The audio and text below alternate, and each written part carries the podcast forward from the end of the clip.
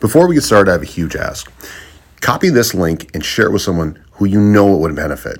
If it's helped you, I know it will help them. And plus, because podcasts, they spread through word of mouth, it means the world to me. Thank you so much and enjoy the show.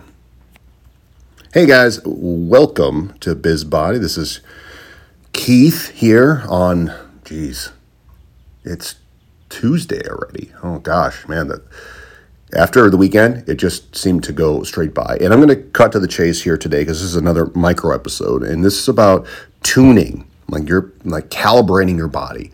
And the reason that this episode hits so hard because there was a couple different instances where uh, tuning myself happened uh, almost instantaneously, and it was interesting because as exercise professionals, we think about how um, how long it takes somebody to learn something. But then it, it, sometimes we talk about like 10,000 hour rule, like in Daniel Coyle's book. And I, and I know it has a different um, name to it specifically with a 10,000 hour rule that, that he that he uh, Daniel Coyle talks about in, um, in, in his book with um, Anders Ericsson's work with how long it normally takes world class people to get good at something. Well, then there's also quick potential, like short-term potentiation, and or uh, potentiation being something that drastically changes how your body responds to a stimulus in a short period of time. Just, I mean, think about it. Like if you got, if you were frozen in your tracks, if you had this sympathetic response, or you had this this autonomic response, where all of a sudden you're terrified, what would your body do? It will learn really, really fast because like you want to survive. You don't like fear. Your body tunes really quickly to fear, and sometimes that can that can wreak havoc on a body, like um, in, in, a mind, P, PTSD, and and with that post traumatic stress disorder, it comes in many different um, shapes and sizes. Well, it, it could also happen in, in, a different way, right? Where all of a sudden um, something's brought to your attention and it drastically change, changes your perception of something and your body is finely tuned to it like finely tuned to it not finally but fine. It's, it's like a fine tune adjustment to that stimulus. And what what, um, what this reminded me of was um, there i think it just takes an outside observer. In in in our shop at body activation, what's interesting is that there are times where we'll go through, say, a, a, um, a position, right? Somebody just right off the top of my head, right? Say someone goes through hip abduction when they're lying supine on the table, like they're on the table uh, or on the ground, and they're they're going to bring their leg out to the side, so hip abduction. And from there, I brace the opposite leg. I'm like, okay, push push your left leg left, and they just they they can't do it. Like they just can't push it left. They don't have a, enough torque in that that configuration in order to push left. But then from there, I'm like, okay, now hold it there and stop me from pushing while you you keep pushing left. And all of a sudden, they get better at pushing left. And, and that idea of motor learning or potentiation becomes a, a tuning process. Well, this is even crazier. Like, what if all of a sudden you change um, you change the wording of that so the words link to a specific tuning of the entire body, like what Gabriele Wulf was talking about, where all of a sudden you're like, okay, now I want you to intrinsically squeeze and hold this position. And, and if you push on and perturb that limb, it, it doesn't have much torque generation ability. It can't really hold that position. But then you say, okay, now shove left, and all of a sudden, um, force generation go up like 20 to 50 percent, depending upon uh, the configuration and depending upon um, how they feel. So, like just the words molecularly tuning the output and the feedback loop of the organism instantaneously. It, it, it there was um, a quote from uh, Lisa Feldman Barrett in How Emotions Are Made, where she talks about like the, the body can tune itself faster than a heartbeat. And what she was referring to in the context was there was a there was a tribe that didn't know what what happy meant because I didn't have like a word for happy. Then when somebody um, helps someone feel a certain feeling and then said the word happy, they're like, oh, oh. So, like that instantaneous learning.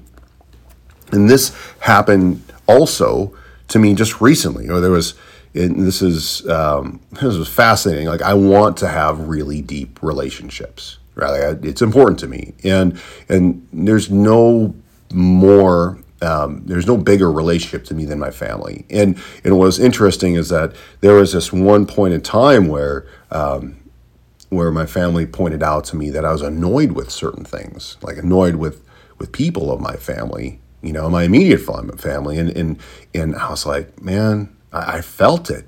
I felt that annoyance. It was weird. It was really weird, and I was like, and and then it was brought to my attention, like, do you ever feel annoyed? When you were growing up, or did your dad ever feel? And I'm like, man, that's why I felt all the time growing up. Like I didn't want to annoy or or tick off my father. I didn't want. I wanted to do the right things, and it completely was how I was envisioning. Um, raising a family. It was crazy. Or how I would feel with my expectations of other people, which then put a whole new spin on that feeling. Like, well, what is going on with my expectations? Why do I feel annoyed? What's the purpose? Tune in so that I can change my behaviors. And once I change those thoughts and those feelings and those behaviors start changing, everything around me started to change. So I, I hope that this um, this helps because it wasn't with it wasn't until someone pointed out to me that there was this annoyance, right, or this this feeling um, that that could be changed that I could think about what was going on, just like the person that was on the ground that couldn't figure out going left. So that observer, or that coach, or that someone else that can help point out different ideas to then finally tune your system in order to to, to leapfrog ahead of where you're at, especially if you're if you want to grow in a certain direction, you want to change. I wouldn't call it growth. Want to change in a certain direction. It's a really big deal because if your goal is to be a, a top rate practitioner, then finding other top rate practitioners that are doing really amazing work and finding out what they're doing in order to get in that direction and, and is it right for you? Is are, are those are those mechanisms the, the right mechanisms that work for you? Do you calibrate yourself the right way? Do you run your business and practice the same way? Are you marketing the same way? Are you establishing relationships the same way?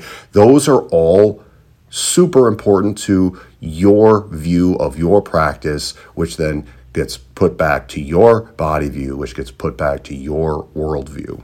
So if this helps anyone out there where you're at, um, I, I, hope that this doesn't go um, isn't too, I guess, uh, woo woo, and I, I, hope that there are some actionable items out there. So surround yourself with good people. Um, if you if you can't pay for it, get a coach. Help them figure help have them help you figure out which direction to go. Create those actionable items feel what's happening know that it's working because you feel it working and and go back into that. Have a debriefing system so that you know the change that is happening and if it's getting closer to where you want to go towards that worldview body view and the vision of the future that you want to create for your practice. So have a happy happy productive tuesday. Keith out. See you next time.